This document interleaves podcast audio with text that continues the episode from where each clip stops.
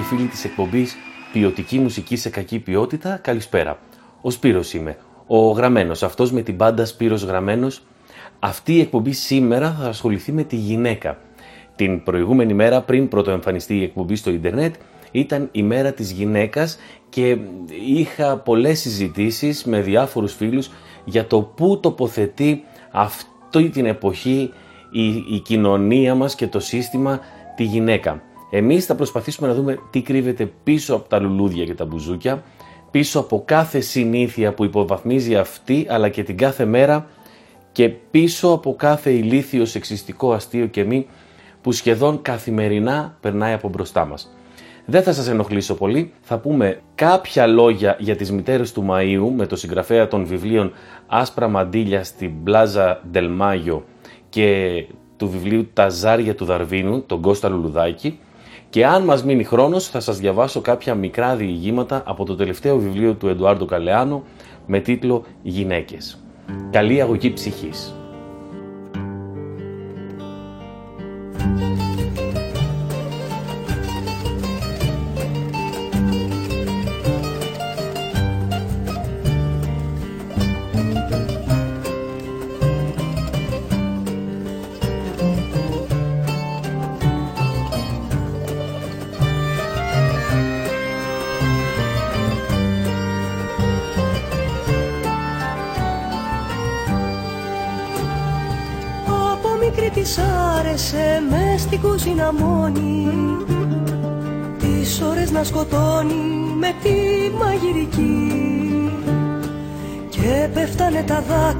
Θυμώντας τη ζωή της Και δίναν στο φαΐ της μια γεύση μαγική Και πέφτανε τα δάκρυα θυμώντας τη ζωή της Και δίναν στο φαΐ της μια γεύση μαγική.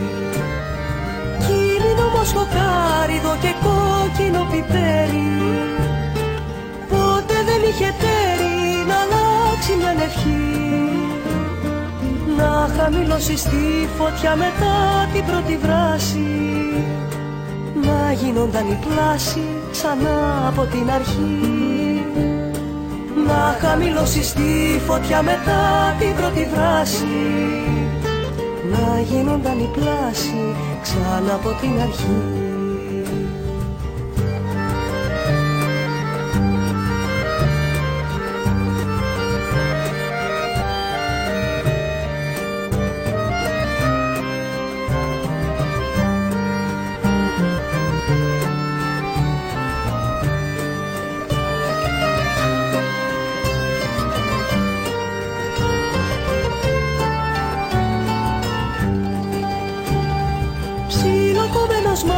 ουρανός και σκόρδο μια σκελίδα. Να φύγει μια ελπίδα στα μάτια τα μελιά. Και προς το τέλος πρόσθεσε ένα ποτήρι λάδι. Να νιώθε ένα χάδι μια μέρα στα μαλλιά.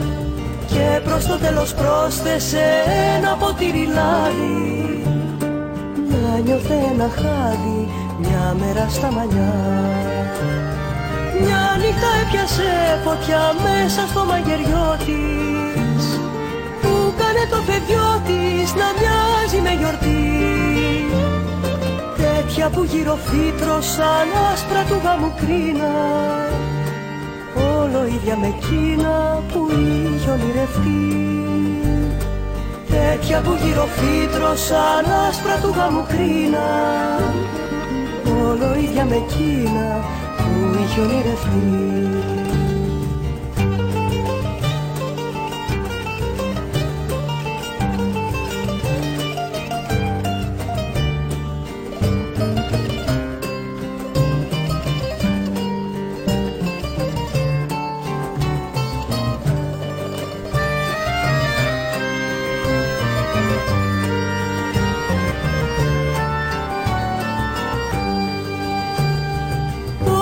Τόσες καρδιές που γίνανε ανάλαμπη κι αθάλη Μας κάνανε μεγάλη κάποια μικρή στιγμή. Κι αθόρυβα διαβήκανε απ' τη ζωή στην άκρη Χωρίς να αφήσει δάκρυ σε μαγούλο γραμμή. Κι αθόρυβα διαβήκανε απ' τη ζωή στην άκρη Χωρίς να αφήσει δάκρυ σε μαγούλο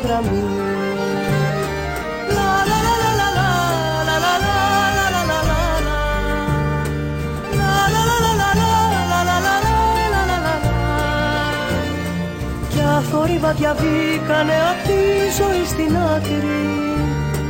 Χωρίς να αφήσει δάκρυ σε μαγουλό γραμμή. Κι αθόρυβα διαβήκανε απ' τη ζωή στην άκρη. Χωρίς να αφήσει δάκρυ σε μαγουλό γραμμή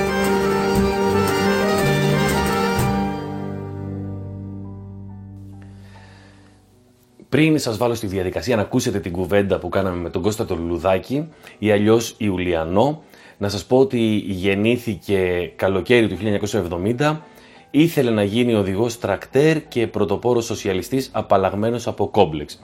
Δεκάδες άρθρα του έχουν δημοσιευτεί με το ψευδόνυμο Ιουλιανός στον παραλληλογράφο και σε διάφορα άλλα blogs. Ε, από τις εκδόσεις Καψιμή έχει κυκλοφορήσει τέσσερα βιβλία. Το πρώτο που θα μας μιλήσει και σήμερα είναι το Άσπρα Μαντήλια στην Πλάζα Ντελμάγιο. Ε, το δεύτερο βιβλίο του, το από το Τρίτο Ράιχ στην Ευρωπαϊκή Ένωση κυκλοφόρησε το 2017. Το 2018 από τις εκδόσεις Α Συνέχεια το χρονικό του αύριο σε συνεργασία με τον Δημήτρη Κούλαλη και το 2020 κυκλοφόρησαν τα Αζάρια του Δαρβίνου. Θα μιλήσουμε και γι' αυτό στο τέλος. Πριν όμως μας μιλήσει ο Κώστας Ολουδάκης για τα άσπρα μαντίλια στη, στην Πλάζα Ντελμάγιο, θα ήθελα να ακούσετε ένα κομμάτι του Δημήτρη Ζερβουδάκη και της Γεωργίας Βελιβασάκη, το άσπρα μαντίλια.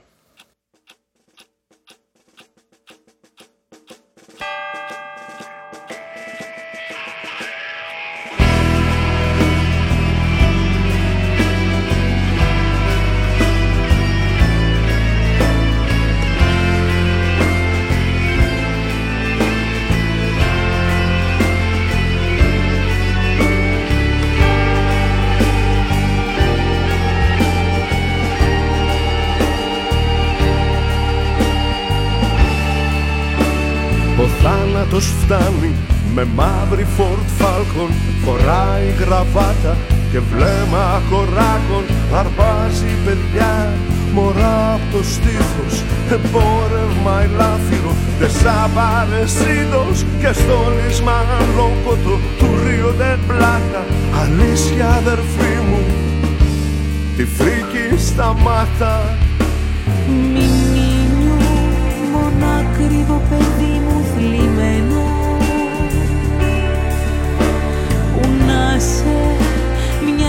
είδηση στερνή περιμένω.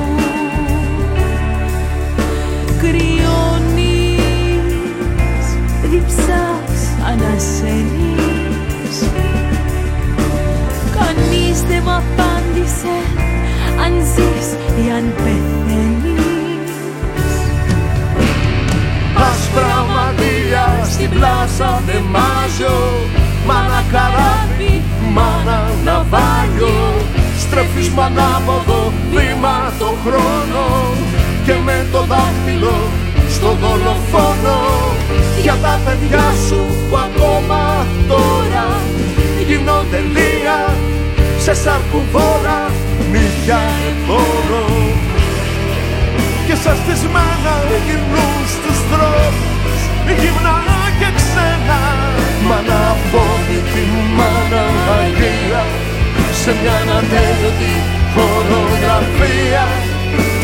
το σώμα ψώνεις γίνε σαν σπίδα να μην χαθεί η στάδη ελπίδα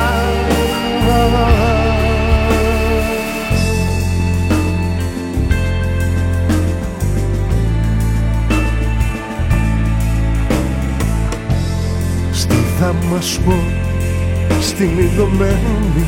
Έμπε, Μαρία, Ασουσένα, Μανάδες.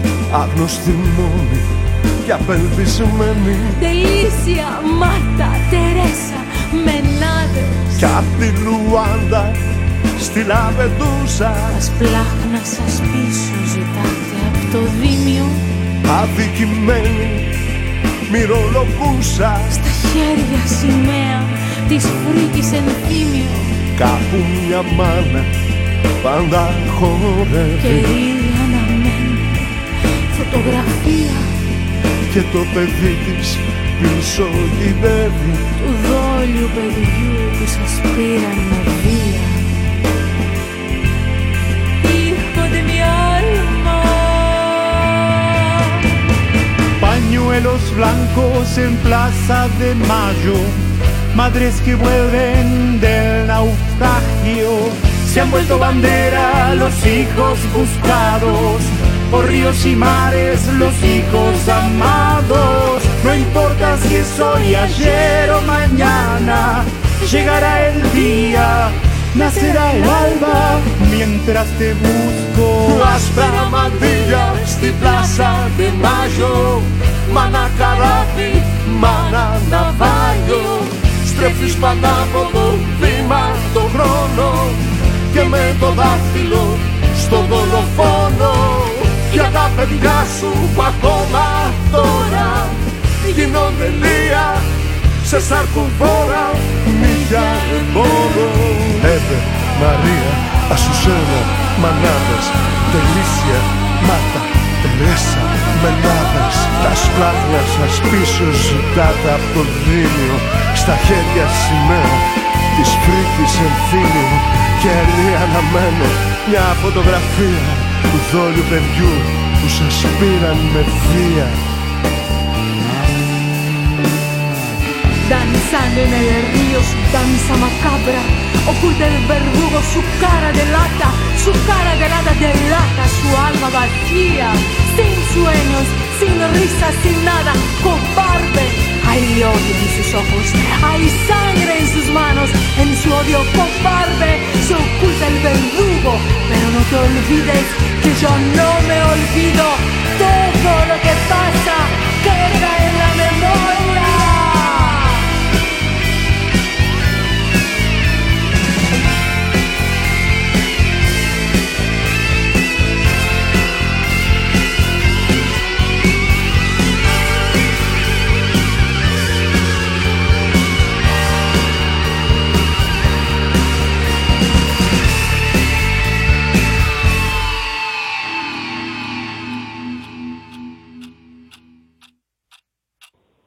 βρισκόμαστε στην Αργεντινή, την εποχή της δικτακτορίας του Βιντέλα. Ε, και θέλω, θα μιλήσουμε για τις μανάδες εκείνες, τις γιαγιάδες μάλλον, που ίσως το ανάστημά τους απέναντι σε μια εξουσία που τους, που τους είχε στερήσει τα ίδια τους τα παιδιά και τα εγγόνια. Υπολογίζεται ότι εξαφανίστηκαν 30.000 παιδιά εκείνον τον καιρό.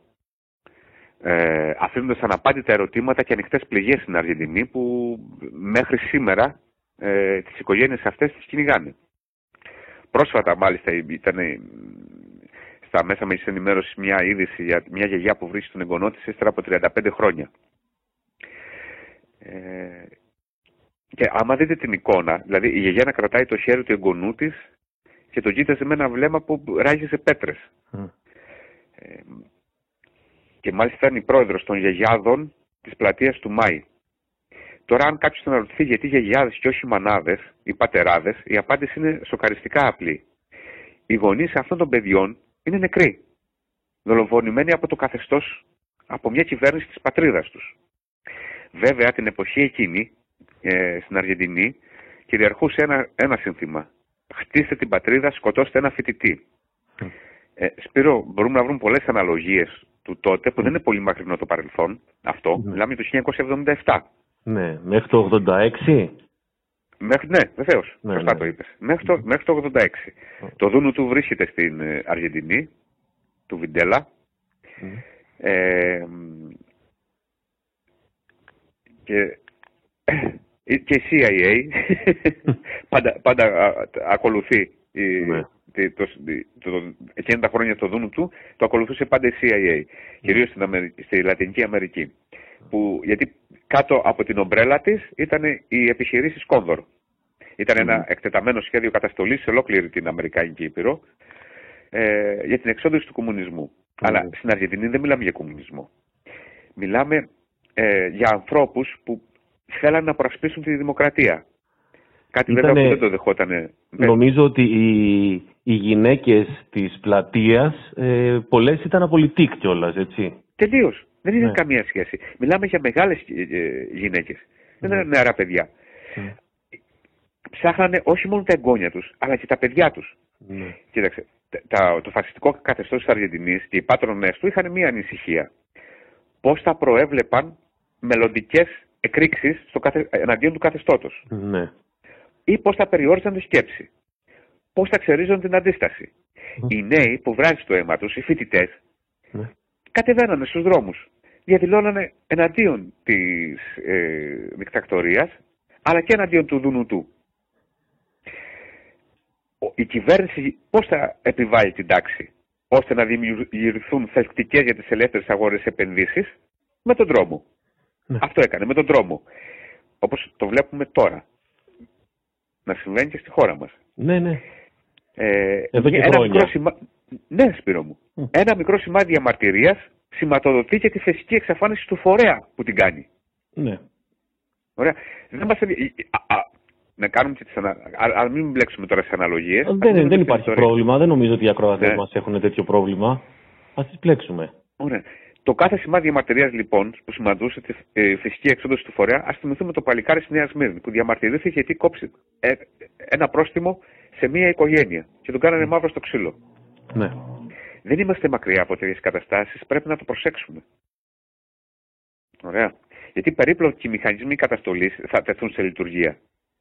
Για, για να είναι αποτελεσματικός ο τρόμος, ο τρόμος είναι πάντα στάθμος παράγοντα, έτσι. Πρέπει ο πληθυσμός να το νιώθει σε κάθε δραστηριότητά του. Ναι, το είδαμε και, και, το 10 και το 11 το είδαμε αυτό. Ακριβώς. Μεγάλες κινητοποιήσεις. Δεν, δεν, ε, έχουμε μια κοινή ιστορία. Και δεν είναι, δεν είναι μακριά η μία εποχή με την άλλη. Δεν μιλάμε για 50, 70, 80 χρόνια πίσω. Ναι. Είναι τη δεκαετία του 80. Ναι. Έτσι. Ούτε για 40 χρόνια. Ούτε για 40 χρόνια. Ναι. Λοιπόν, στην Αργεντινή ε, ε, δρούσαν, εδώ δεν, θα, δεν δρούν ακόμα, οπλισμένες ναι. παραστρατιωτικές ομάδες. Αλλά και οι δύο σαν κάτι τέτοια ομάδα μοιάζει. Εκεί ορμούσαν με τα μαύρα Ford ε, Falcon. Ε, και αυτοί είναι σαν πρέτορες ντυμένοι με τα... Νομίζω ότι βλέπεις μεσαιωνικό πολεμιστή. Mm. Δεν μπαίνανε ε, με παπάκια στις πλατείες εκεί. Όχι. Με, τα μαύρα, με, mm. με Ford Falcon μπαίνανε εκεί ναι. στις πλατείες. Και μαζεύανε τον κάθε πολίτη. Ο κάθε πολίτης ήταν στόχος. ακόμα και μωρά παιδιά. Δεν πέρανε μόνο τη μάνα, πέρανε και το μωρό μαζί τους. Άντρες, γυναίκες, παιδιά και βρέφη εξαφανίζονταν. Αυτό προκάλεσε μια ανίποτε δυστυχία στους συγγενείς τους, έτσι, να ψάχνουν να βρουν όχι μόνο τη, τη, την, ε, την κόρη, το γιο, αλλά ακόμα και ένα εγγόνι. Τρομερό. Και σκέψου Σπύρο μου ότι το καθεστώς του Βιντέλα έδινε τα μωρά παιδιά ως λάφυρα πολέμου σε οικογένειες που είχαν το σωστό φρόνημα πάντα, έτσι, ναι, στρατιωτικούς. Ναι. Από εκεί ψάχνουν τώρα αυτά τα παιδιά. Ε, το κράτος λοιπόν δημιούργησε μια μακάβρια ατμόσφαιρα ζώφου και τρόμου. Και σκέψου τώρα να φοβάσαι το συνάνθρωπό σου στον δρόμο, να του ζητήσεις ακόμα και να σου ανάψει το τσιγάρο. Ή να φοβάσαι να το χαιρετήσεις, μην τον, μην τον παρακολουθεί η ασφάλεια. Ο φόβος να μην συλληφθεί ο καθένας ή να μην βασανιστεί ή να μην δολοφονηθεί, λειτουργήσε σιγά σιγά σαν παραλυτικό αέριο. Έτσι θα λειτουργήσει και εδώ. Ε, εδώ υπάρχει ακόμα αντίσταση, αλλά έτσι λειτουργεί ο φόβος, σαν παραλυτικό αέριο. Ο καθένας θα κάτσει σπίτι του και θα εξολοθρεύσει τη συνείδησή του. Ναι. Άκου βρε αδερφέ, τι με νοιάζει εμένα. Έτσι συνέβη και στην Αργεντινή. Αυτό το πράγμα συνέβη στην Αργεντινή. Και πήρε χαρακτηριστικά γενοκτονίας, γιατί ο πληθυσμός φοβήθηκε. Ο τρόμος το τρύπωσε στην καρδιά του και πλημμύρισε τη σκέψη του. Δεν αντέδρασε. Και εδώ τώρα ερχόμαστε, Σπύρο, γιατί την αξιοπρέπεια ποιος την έσωσε εκεί.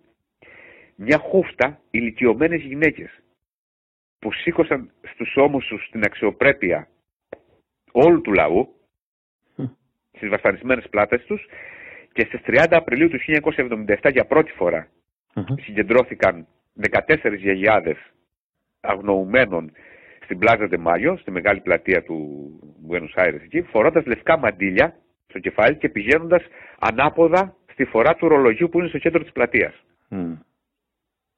Θα ήθελα να κάνω μια παρέτηση μια παρατήρηση. Ναι. Ε, ανάμεσα τους ήταν και μια ε, ε, γυναίκα, σχεδόν 100 χρονών τότε, η Αλήσια Μόροντε Χούστο. Ε, μια φοβερή προσωπικότητα της ε, Αργεντινής, ε, που μιλούσε στο, για κατάργηση της εκμετάλλευσης ανθρώπου από άνθρωπο για τα δικαιώματα της γυναίκας. Δεν υπήρχαν. Καλά, δεν υπάρχουν ακόμα. Ναι. ε, σκέψτε τώρα ότι στα τέλη του 1977, Απρίλιο ξεκίνησε αυτό. Ναι. Στα τέλη του 1977 οι τρεις πρώτες γιαγιάδες ε, και δύο καλόγριες απήχθησαν και αυτές από τα τάγματα θανάτου. Ναι. Τις έδεσαν, τις γύμνωσαν και τις πέταξαν ζωντανές από αεροπλάνο στη θάλασσα. Ήταν κάτι που συνηθιζόταν. Τους πετούσαν τα παιδιά τους όλα, ε, μετά το βασανισμό τα πετούσαν από ελικόπτερα ή από αεροπλάνα στη θάλασσα. Ε, αυτή είναι η ιστορία των, ε, των γυναικών εκείνων που σήκωσαν στην πλάτη τους στα ηλικιωμένα κορμιά τους, ναι. θα έλεγα, την αξιοπρέπεια του λαού της Αργεντινής. Και θέλω να διαβάσω χαρακτηριστικά μια δήλωση του βιντελα του Προέδρου, του φασίστα Προέδρου της Αργεντινής mm-hmm. της εποχής, που έλεγε «Τρομοκράτες δεν είναι μόνο όσοι τοποθετούν βόμβες, αλλά και όσοι δρούν με ιδέες αντίθετες από εκείνες του δυτικού χριστιανικού πολιτισμού μας». Θα ήθελα οι ακροατές εδώ να κάνουν τις απαραίτητες συνδέσεις του τότε, 30, σε μια άλλη χώρα, με το τι ζούμε σήμερα στη δικιά μας χώρα. Ναι. Τώρα ε, συνεχίζουν ακόμα αυτές οι, οι μητέρες, να τις λέω ναι, μητέρες. Ναι, ναι, ναι, συνεχίζουν. Ε, μα δεν έχουν βρεθεί. νομίζω. Ναι, ναι, τι δεν, έχουν βρεθεί, δεν έχουν βρεθεί όλα τα παιδιά. Μιλάμε ε, ε, ε, για πολλές χιλιάδες μωρά που, και μικρά παιδιά που εξαφανίστηκαν. Ναι. Και πρόσεξε, δεν μιλάμε για τους γονείς τους. Έτσι. Που ρίχτηκαν από αεροσκάφη. Ε, δείχνονταν ζωντανοί αλλά ναρκωμένοι. Ναι. Είτε στο Ρίο Ντελαπλάτα είτε στον Ανατολικό ωκεανό. Δηλαδή όταν ψάχνουν να βρουν 30.000 ανθρώπους που δεν τους έχουν βρει, δεν ξέρει κανείς τι έγινε. Ναι, ακόμα συνεχίζουν λοιπόν συγγενείς των ε, αγνοουμένων να τους ψάχνουν. Και ανάμεσά τους πάρα, πολλά μικρά παιδιά. Αλλά είναι, είναι, ε, ε, πρέπει να σκεφτούμε ότι αυτά συνέβησαν όταν το Διεθνές Νομισματικό Ταμείο μπήκε στην Αργεντινή. Και το νομίζω ότι βρίσκονται τώρα κάθε Πέμπτη. Ότι... Ναι, ναι, ναι. ναι. ναι. Ε, βρίσκονται. Ε, αλλά θα μπορούσαμε να το συνδέσουμε Δηλαδή να συνδέσουμε και αυτές τις, τις μανάδες ή τις γελιάδες που φορούσαν τα λευκά μαντίλια που σκούψαν τα δάκρυά τους, που έσφιξαν την κροθιά τους και αντέδρασαν, που οργάνωσαν αυτές τις εβδομαδιαίε διαδηλώσει κάθε Πέμπτη. Ναι, κάθε Πέμπτη ήταν και τότε. Δεν έχει αλλάξει, ναι. Πέμπτη, πέμπτη ήταν. Ε, με τις... Ε, ίσως είναι με τις γυναίκες, με τις μανάδες όλου του κόσμου που από τη Λαμπεντούζα μέχρι ε, μέχρι εδώ, μέχρι τη Μόρια. Ναι. Από την πλάζα Δεμάγιο μέχρι τη Μόρια, τη, τη Δαμασκό, την Ιδωμένη. Για αυτές τις μανάδε σύμβολα που μάχονται για τα παιδιά τους. Απέναντι σε αυτές τις ανθρωποφάγες πολιτικές και πολέμους και συνθήκες που μας έχουν επιβληθεί. Ναι, ανεβάσαμε, δεν ξέρω αν το, αν το είδες, ε, ένα απόσπασμα από μια συνέντευξη που πήρε η Νάντια Ιρούμπου εδώ από το The Press Project στην γυναίκα που την έβριζαν σε αυτό το βίντεο που της έλεγαν κουνέλα γύρνα πίσω στη Λέσβο. Ναι, ναι, ναι. ναι. ναι. Και θυμάμαι και το πρώτο βίντεο. Θυμάμαι αυτόν τον άνθρωπο. Mm. Τι της έλεγε. Άνθρωπο. Τέλος πάντων. Ναι, ναι. το θυμάμαι. Ε, ναι, το είδα, το είδα το βίντεο αυτό, Σπύρο. Το είδα. Που μιλάει αυτή η γυναίκα με το μωρό στην αγκαλιά. Ναι, ναι, ναι. ναι, ναι. Και λέει είναι, την πρώτη... είναι εικόνα. Ναι, και λέει η πρώτη, η πρώτη λέξη που μάθαμε ήταν το πίσω-πίσω. Ναι, πίσω-πίσω, ναι. Mm. Me recuerdo que todos los jueves en Plaza de Mayo existen madres que buscan a sus hijos desaparecidos. Pensemos todos juntos que caminamos con ellas para pedir justicia.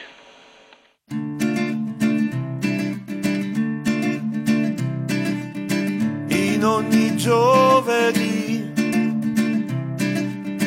tutte le settimane, coi fazzoletti testa, per non dimenticare,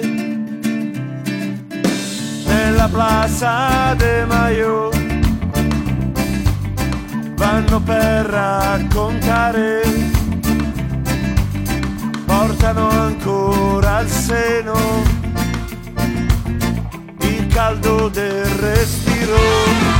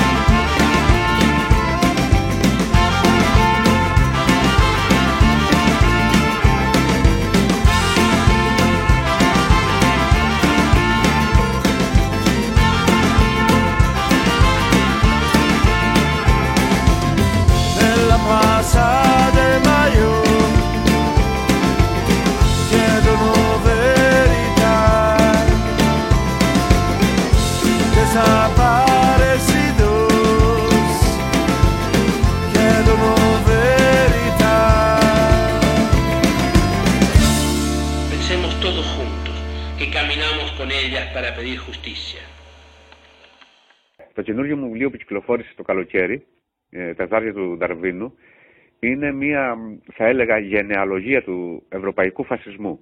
Περιγράφει πώς στρώθηκε ο δρόμος του φασισμού που οδήγησε στην ανισή θεωρία του Χίτλερ. Ε, θα διαβάσουμε, θα ξεκινήσουμε από τον Προύστ, από τον Ανατόλ Φραντς, από τον Κλοντέλ, ως το δικό μας το Καζαντζάκι. Θα τους δούμε όλους μέσα. Ε, γιατί θέλουμε δεν θέλουμε, αυτοί προέκριναν τις ιδέες του βιολογιστικού ολοκληρωτισμού. Το βιβλίο προσπαθεί να κάνει κατανοητό ότι ο Χίτλερ περπάτησε ένα, έναν ήδη ανοιχτό δρόμο. Mm. Επίσης, Σπύρο, το βιβλίο είναι ένα εργαλείο κατανόησης των αιτιών της ακροδεξιάς σήμερα και της αναζωπήρησης των ρατσιστικών και αντισημιτικών θεωριών. Ε, ωστόσο είμαι βέβαιος, ε, χωρίς να υποτιμώ και την έννοια της τύχης του μοιραίου, πρέπει και αυτό να το έχουμε, και της, την ιστορική συγκυρία δηλαδή, να την έχουμε στο μυαλό μας, ε, αλλά στο βιβλίο προσπαθώ να παρουσιάσω αυτό το άθλιο δείγμα νορθολογισμού, εθνικισμού, φιλετισμού, ευγονισμού και δραβηνικής απαθροπιάς που ξεκίνησε όχι στη Γερμανία. Στη Βρετανία ξεκίνησε αυτό. Η σύνδεση της δαρβηνικής ε, θεωρίας με, την, ε, ε, με τον κοινωνικό ε, δαρβινισμό που εν ζωή του Δαρβίνου έγινε αυτό, στην τρίτη έκδοση αρχίζει να παρουσία, να το συνδέει. Η πρώτη, η δεύτερη έκδοση δεν έχει συνδεθεί η θεωρία του Δαρβίνου με την εξέλιξη των ειδών με την κοινωνία. Το κάνει στην τρίτη έκδοση. Ε, και, τα συνδέω, και, συνδέω όλο αυτό το πράγμα ε, ως μια αφετηρία, το, το δίνω ως μια αφετηρία, ε, μια σκοτεινή περίοδο, την οποία πρέπει να αναζητήσουμε τις ρίζες της στον ρομαντισμό του ευρωπαϊκού διαφωτισμού. Αυτό που ονομάστηκε ατσαλένιος ρομαντισμός του ευρωπαϊκού διαφωτισμού. Ε, και η βούληση δηλαδή του καθαρού αίματος δεν ήταν δεν, ήταν, δεν την ανακάλυψε, δεν τον ανακάλυψαν οι φασίστες και ο Χίτλερ. Έτσι. Ε, για, να καταλάβει, για να καταλάβει ο ακροατής σου, θα ήθελα να προσφύγω σε μια δήλωση του Μάρτιν Χάιντεγκερ, που πλέον ξεπλήθηκε στην ε, ε, ε, αντικομουνιστική κολυμβήθρα και παρουσιάζεται ως ο μεγαλύτερος φιλόσοφος του 20ου αιώνα πλέον, ένας φασίστας, ο οποίος είπε ότι η φιλοσοφία είναι υπέρ του Χίτλερ, γιατί ο Χίτλερ είναι με το μέρος του είναι. Πιστεύω ότι ό,τι παραπάνω να πούμε θα θεωρηθεί πλεονασμός ε, γι' αυτό. Λοιπόν, ε, θέλω να γίνει κατανοητό μέσα από τα άστρα μαντήλια, ε, από το, συγγνώμη, ε, μιλούσαμε πριν για τα άστρα μαντήλια, ναι, ναι. από το από τα ζάρια, βιβλίο, από ναι. τα ζάρια του Δραβίνου, ότι ο Σίτερ δεν ήταν ένας τέρας, ένα τέρας Σπύρο, δεν ήταν ένας τρελός, ένας σχιζοφρενής, ένας ναρκωμανής, ένας παρανοϊκός ή ένας δαιμονικός ή ένας μη ανθρώπινος άνθρωπος. Αυτά μπορεί να ακούγονται πάρα πολύ ωραία όταν θέλουμε να πενοχοποιήσουμε την αστική τάξη της Ευρώπης. Και όταν εννοώ της Ευρώπης εννοώ των προηγμένων κρατών της εποχής. Γαλλίας, Βρετανίας, Γερμανίας, Ιταλίας, Ελλάδας. Δηλαδή θα διαβάσουμε ονόματα μέσα και το τι είπαν για τον φασισμό. Δεν θα το πιστεύουμε, αλλά τα είπαν. δεν ξέρω αν ήταν φασίστες ή αν δεν ήταν, αλλά ε, τους τράβηξε αυτή η ιδεολογία.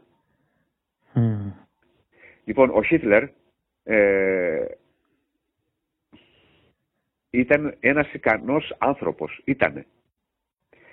Και μόνο που κατάφερε να δομήσει ένα καθεστώς, να δημιουργήσει ιδεολογία, να επινοήσει θεσμούς, να τροποποιήσει κοινωνικές, οικονομικές, πολιτικές και δικονομικές δομές και να κατασκευάσει εχθρούς εσωτερικούς και εξωτερικούς και να σύρει μία ήπειρο σε πόλεμο θέλει ικανότητα, αλλά δεν ήταν μόνος του. Αυτό θέλει να πει το, το βιβλίο. Ναι. Ο Χίτλερ αποτελεί την απόλυξη μιας μακράς ιστορικής ευρωπαϊκής διαδικασίας των προηγμένων ευρωπαϊκών κρατών. si están vivos, si están muertos. ¿Por qué no nos dicen? Si le buscamos eso nada más. Que, no, que nos respondan nada más. Después nos retiramos. Lo que el gobierno diga no, no es que dice mentira, miente, miente. Hace dos años que estamos así. Mi hija estaba embarazada de cinco meses cuando se la llevaron. Mi nieto tiene que haber nacido en agosto del año pasado. Hasta ahora no he podido saber nada de él. Nosotros solamente queremos saber dónde están nuestros hijos, vivos o muertos. Angustia porque no sabemos si están enfermos, si tienen frío, si tienen hambre. No sabemos nada. Y desesperación, Señor, porque ya no sabemos a quién recurrir.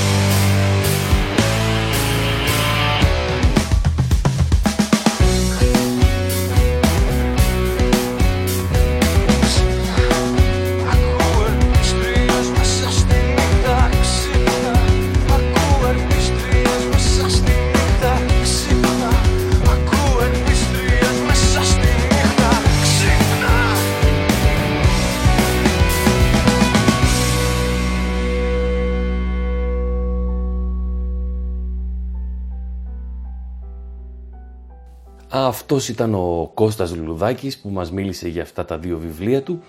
Να σας πω εγώ τώρα ότι όσοι από εσάς θέλετε ε, να διεκδικήσετε τα δύο βιβλία του Κώστα, θα δώσω ε, δύο βιβλία από το Άσπρα Μαντήλια στην Πλάζα Ντελμάγιο και δύο βιβλία από τα Ζάρια του Δαρβίνου στους τέσσερις πρώτους που θα στείλουν email στο email γραμμένος radio παπάκι gmail.com γραμμένος radio παπάκι gmail.com γράφετε το όνομά σας στο email, το στέλνετε και κερδίζετε ένα από τα τέσσερα βιβλία.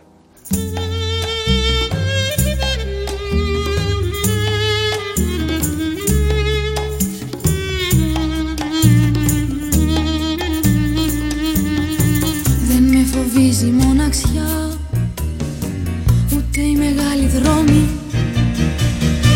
Δεν με λυγίσανε ποτέ Του κόσμου αυτού οι νόμοι.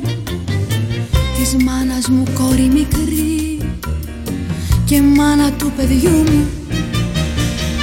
Γυναίκα εκείνου που αγαπώ Αφέντρα του κορμιού μου. Μάνα και παιδί μαζί Κορίτσι και ζωές μου τάξανε Να ζήσω θέλω δέκα Εννιά ζωές μου τάξανε Να ζήσω θέλω δέκα.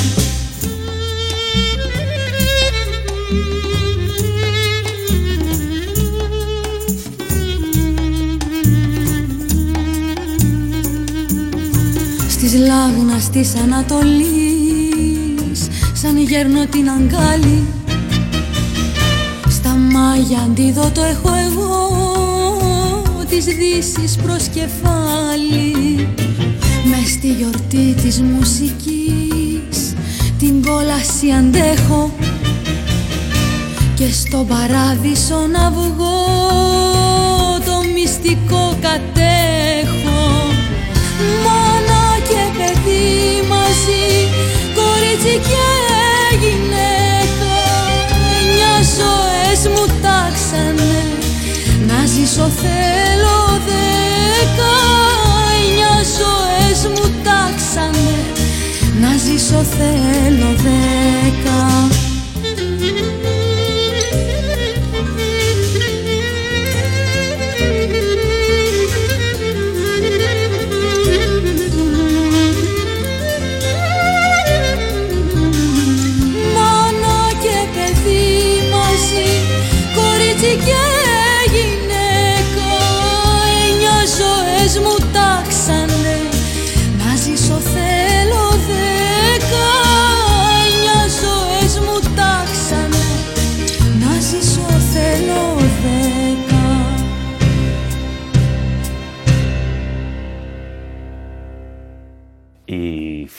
κοροϊδεύουν πάρα πολύ όταν διαβάζω, γιατί διαβάζω πάρα πολύ άσχημα. Ε, σήμερα ξέρω ότι πο- αρκετοί από τους φίλους μου με ακούνε και παρόλα αυτά εγώ θα σας διαβάσω. Θα σας διαβάσω ε, κάποια από τα διηγήματα από το βιβλίο του Εντουάρντο Γκαλεάνο «Γυναίκες». Λοιπόν, η γυναίκα που διέσχισε τρεις αιώνες. Η Άλις γεννήθηκε σκλάβα το 1686 και έζησε σαν σκλάβα 116 χρόνια. Όταν πέθανε το 1802, μαζί της πέθανε και ένα κομμάτι από την μνήμη των Αφρικανών της Αμερικής. Η Άλις δεν ήξερε να διαβάζει ή να γράφει, όμως η ίδια ήταν ένα πλήθος από φωνές που διηγιόντουσαν και τραγουδούσαν μύθους από τα παλιά, αλλά και πρόσφατες ιστορίες. Μερικές από εκείνες τις ιστορίες αφορούσαν τους σκλάβους που η ίδια βοηθούσε να δραπετεύσουν. Στα 90 της τυφλώθηκε. Στα 102 ξαναβρήκε το φως της. «Ο Θεός το έκανε», είπε. «Δεν μπορούσε να μ' αφήσει έτσι». Την έλεγαν Alice του Ferry Dunks. Πήγαινε έφερνε επιβάτες με το φέρι στον ποταμό Delaware στην υπηρεσία του αφέντη της. Όταν οι επιβάτες που ήταν πάντα λευκοί κορόιδευαν τη γριούλα, εκείνη τους άφηνε να περιμένουν στην άλλη όχθη του ποταμού. Φώναζαν, ξεφώνιζαν, αλλά δεν τους έδινε καμία σημασία. Παλιά ήταν τυφλή, τώρα έκανε την κουφή. Κύριοι μου καλοί με πληρώνετε εδώ και σας κάνω όλα τα γούστα. Και μου ρίχνετε πεντάρες και σας λέω ευχαριστώ. Στο φθηνό ξενοδοχείο, στη φθηνή την προκυμαία. Και δεν ξέρετε σε ποια μιλάτε. Μα δεν ξέρετε σε ποια μιλάτε Μα ένα βράδυ βουητό στο λιμάνι κι όλοι λένε βουητό ήταν αυτό Και αλλάζοντας εντόνια και γελάω κι όλοι λένε τι, γε- τι γελάει και ένα μαύρο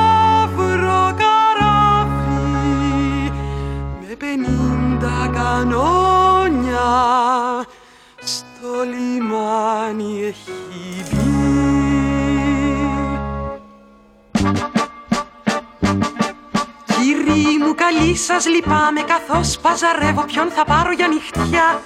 Γιατί σε κρεβάτι απόψε δεν θα κοιμηθεί κανένας. Μα σας λέω την ταρήφα και γελάω κρυφά Που δεν ξέρετε ποια είμαι εγώ. Που δεν μάθατε ποια είμαι εγώ. Και μέσα στη νύχτα ουρλιαχτό στο λιμάνι Κι όλοι λένε τι είναι αυτό το ουρλιαχτό; Και ορμάω στο παράθυρο με γέλια Κι όλοι λένε τι πανηγυρίζει Και το μαύρο καράβι Κάτα πάνω στην πόλη Τα κανόνια γυρνά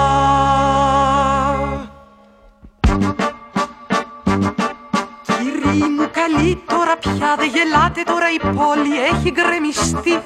Κι όλα τα βρωμοσπιτά σας τα γκρεμίσαν σε μια νύχτα. Απομένει μονάχα το μπορτέλο του το δω. Κι απορείτε γιατί τα άφησαν αυτό. Κι απορείτε γιατί τα άφησαν αυτό. Μόνο το μπορντέλο στεκεί όρθιο στην πόλη. Κι όλοι λένε ποιος να έμενε εδώ. Και θα βγω στην πόρτα εγώ σαν ξημερώσει. Και θα πούν τι ήταν λοιπόν και το μαύρο καράβι της σημαίας σηκώνει να με υποδεχτεί.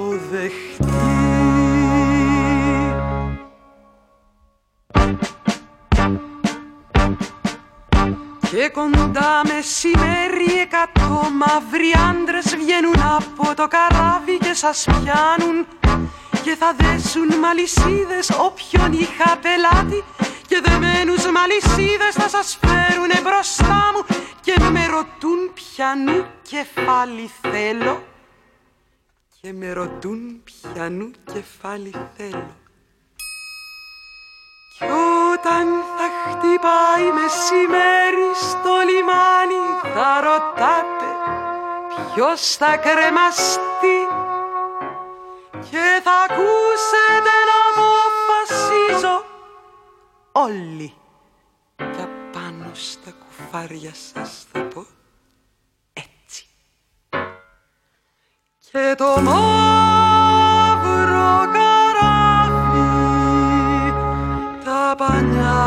ανοίγει και με παίρνει μακριά. Ένα σχέδιο στον τοίχο. Σε κάποια κρεβατοκάμαρα στον Κορινθιακό κόλπο, μία γυναίκα παρατηρεί στο φως της φωτιάς το προφίλ του κοιμισμένου εραστή της. Η σκιά του απλώνεται στον τοίχο. Ο εραστής, που είναι εξαπλωμένος πλάι της, θα φύγει. Μόλις ξημερώσει θα πάει στον πόλεμο, στον θάνατο. Το ίδιο και η σκιά του, η πιστή του συντρόφισσα. Θα φύγει και θα πεθάνει μαζί του. Είναι ακόμα νύχτα. Η γυναίκα παίρνει ένα κάρβουνο από τη φωτιά και σχεδιάζει στον τοίχο το περίγραμμα της σκιάς του. Αυτές οι γραμμές δεν θα φύγουν. Ξέρει πως δεν μπορούν να την αγκαλιάσουν, όμως θα βρίσκονται εκεί.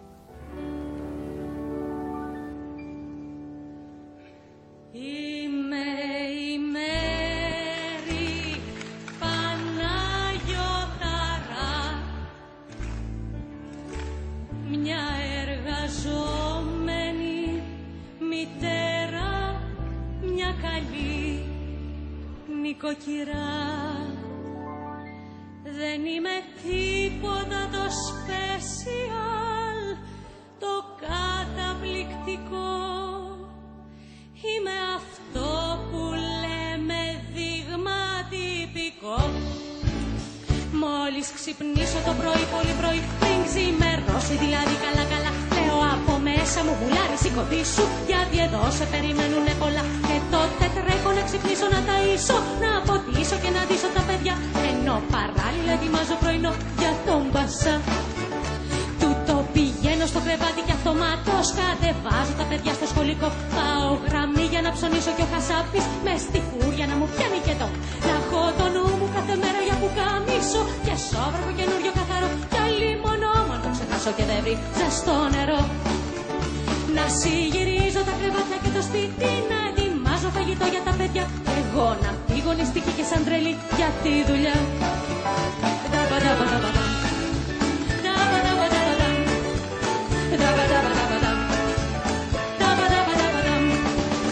Και μόλις φτάσω λαπιασμένη στη δουλειά Να έχω να κάνω και καφέ στο αφεντικό Να έχω κι αυτόν που του τη δίνει κάθε τόσο Και που θέλει να μου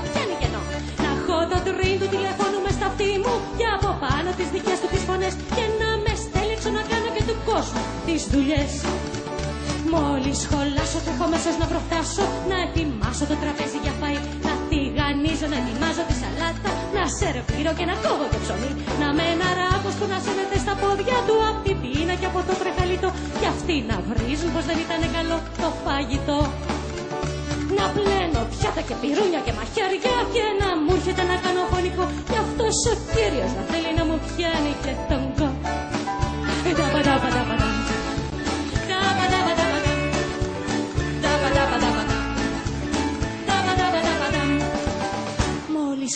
ξαπλώσει και φωνάξει ησυχία. Μην ακούσω μες στο σπίτι τσιμούδια Είναι η ώρα που τελειώνω εγώ τα πιάτα Και που πρέπει να διαβάσω τα παιδιά. Είναι η ώρα να διαβάσουν οι διαβόλοι Για να αρχίσουμε να τρέχουμε μετά Στα ιδιαίτερα του ενός και στόλου μου Τα γαλλικά. Κι αφού μου βγάλουνε καλά καλά την πίστη και γυρίσουμε στο σπίτι τελικά. Τότε θα φάνε, θα πληθούνε, θα δαρθούνε και θα πάνε να κοιμηθούν κανονικά.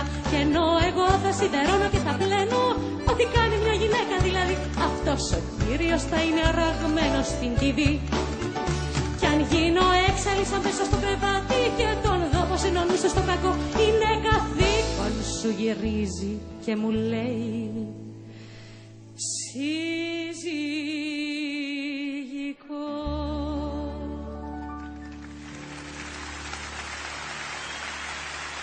Είμαι η Μέρη Παναγιώταρα. Μια εργαζόμενη μητέρα Μια καλή νοικοκυρά. Δεν είμαι τίποτα το special Το καταπληκτικό. Είμαι ένα σον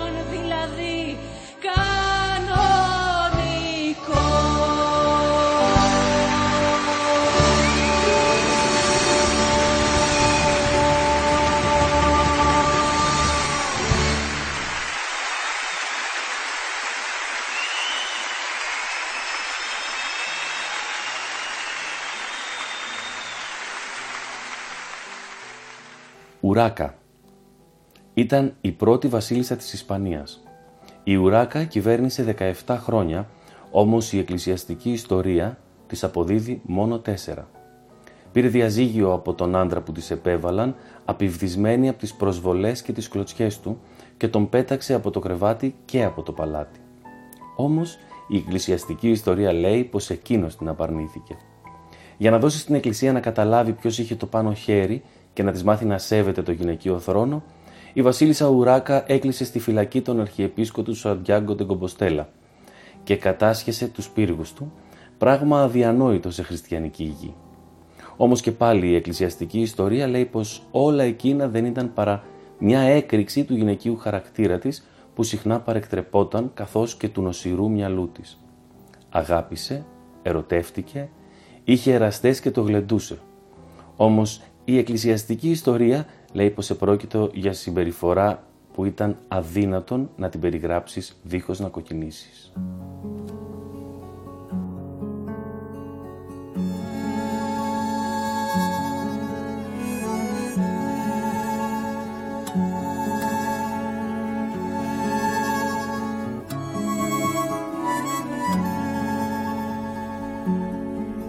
Με πήρες κάποτε από το χέρι και δεν σε ρώτησα που πάμε.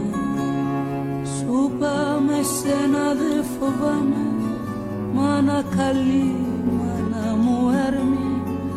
Εσύ τον άντρα σου είχες χάσει Κι εγώ είχα χάσει το γονιό μου.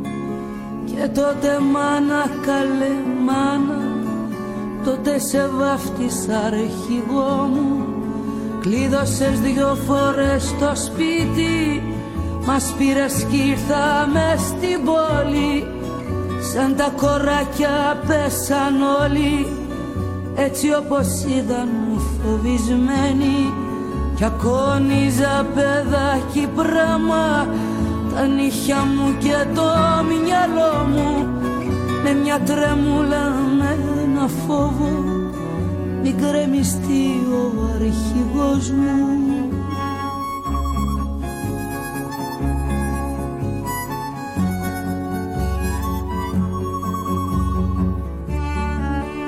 Άρχισαν να κυλούν τα χρόνια όπως το χρώμα στη βατίστα.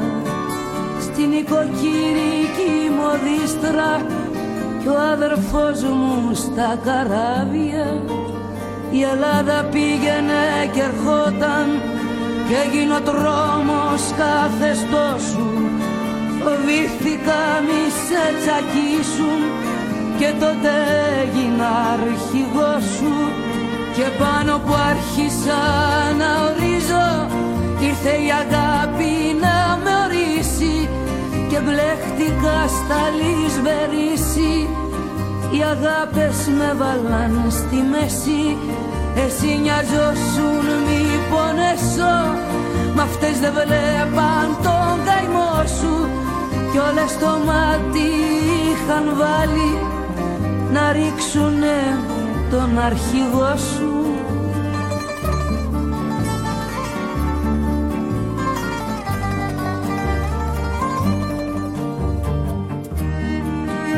όταν με πήρε το τραγούδι ήμουν το στόμα των απόρων έγινα στόχος των εμπόρων και θύμα της πολυγνωσίας. Πήγα να τρίξουν τα θεμέλια Δεν ήταν τα αύριο πια δικό μου. Τότε ξανά πλώσες το χέρι Και σε ξανά κάνα αρχηγό μου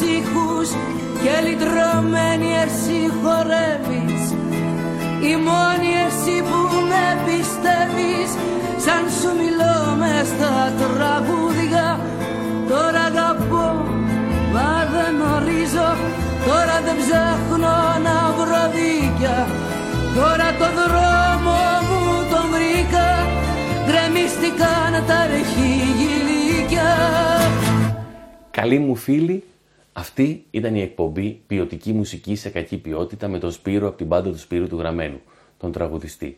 Όσοι κερδίσατε βιβλία, τα δύο βιβλία που σας είπα, του Κώστα Λιλουδάκη, το Άσπρα Μαντήλια στην Πλάζα Ντελμάγιο και το Ταζάρια του Δαρβίνου, θα ειδοποιηθείτε με email. Να είστε καλά, μέχρι την επόμενη φορά που θα βρεθούμε, να προσέχετε τους εαυτούς σας. Γεια σας.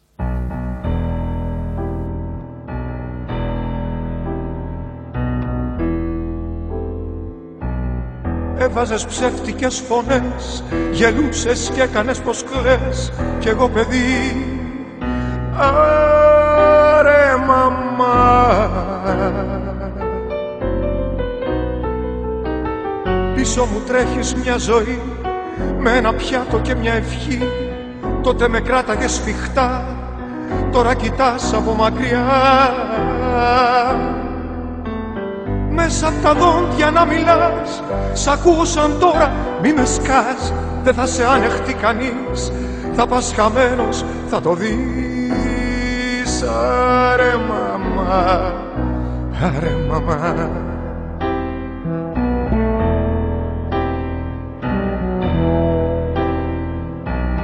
Ύστερα λόγια στο χαρτί Συγγνώμη, σ' αγαπώ πολύ. Είμαι εδώ. Ρε μαμά.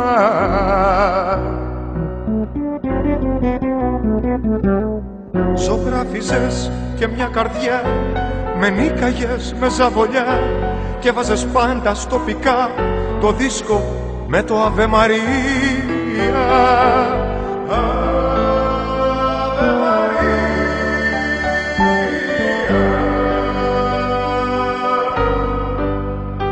Χανόσουνα στη μουσική.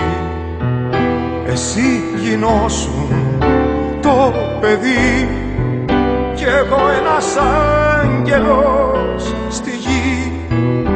Να σε προσέχω μια ζωή.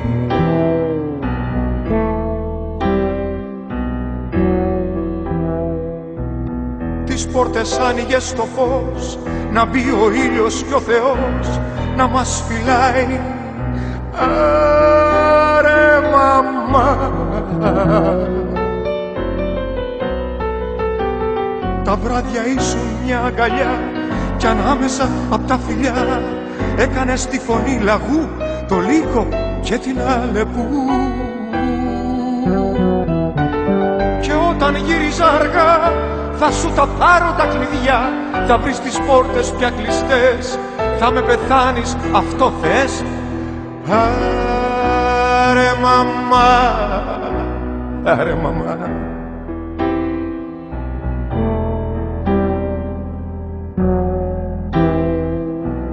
Ύστερα λόγια στο χαρτί Συγγνώμη, σ' αγαπώ πολύ Είμαι εδώ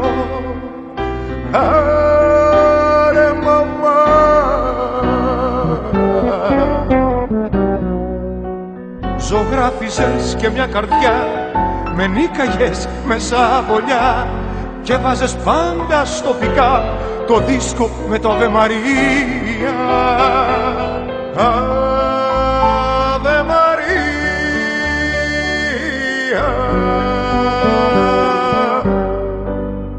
Χανόσουνα στη μουσική Εσύ γινώσου το παιδί κι εγώ ένας άγγελος στη γη να σε προσέχω μια ζωή. Μαμά που πας που πας. Μαμά, μαμά. που πας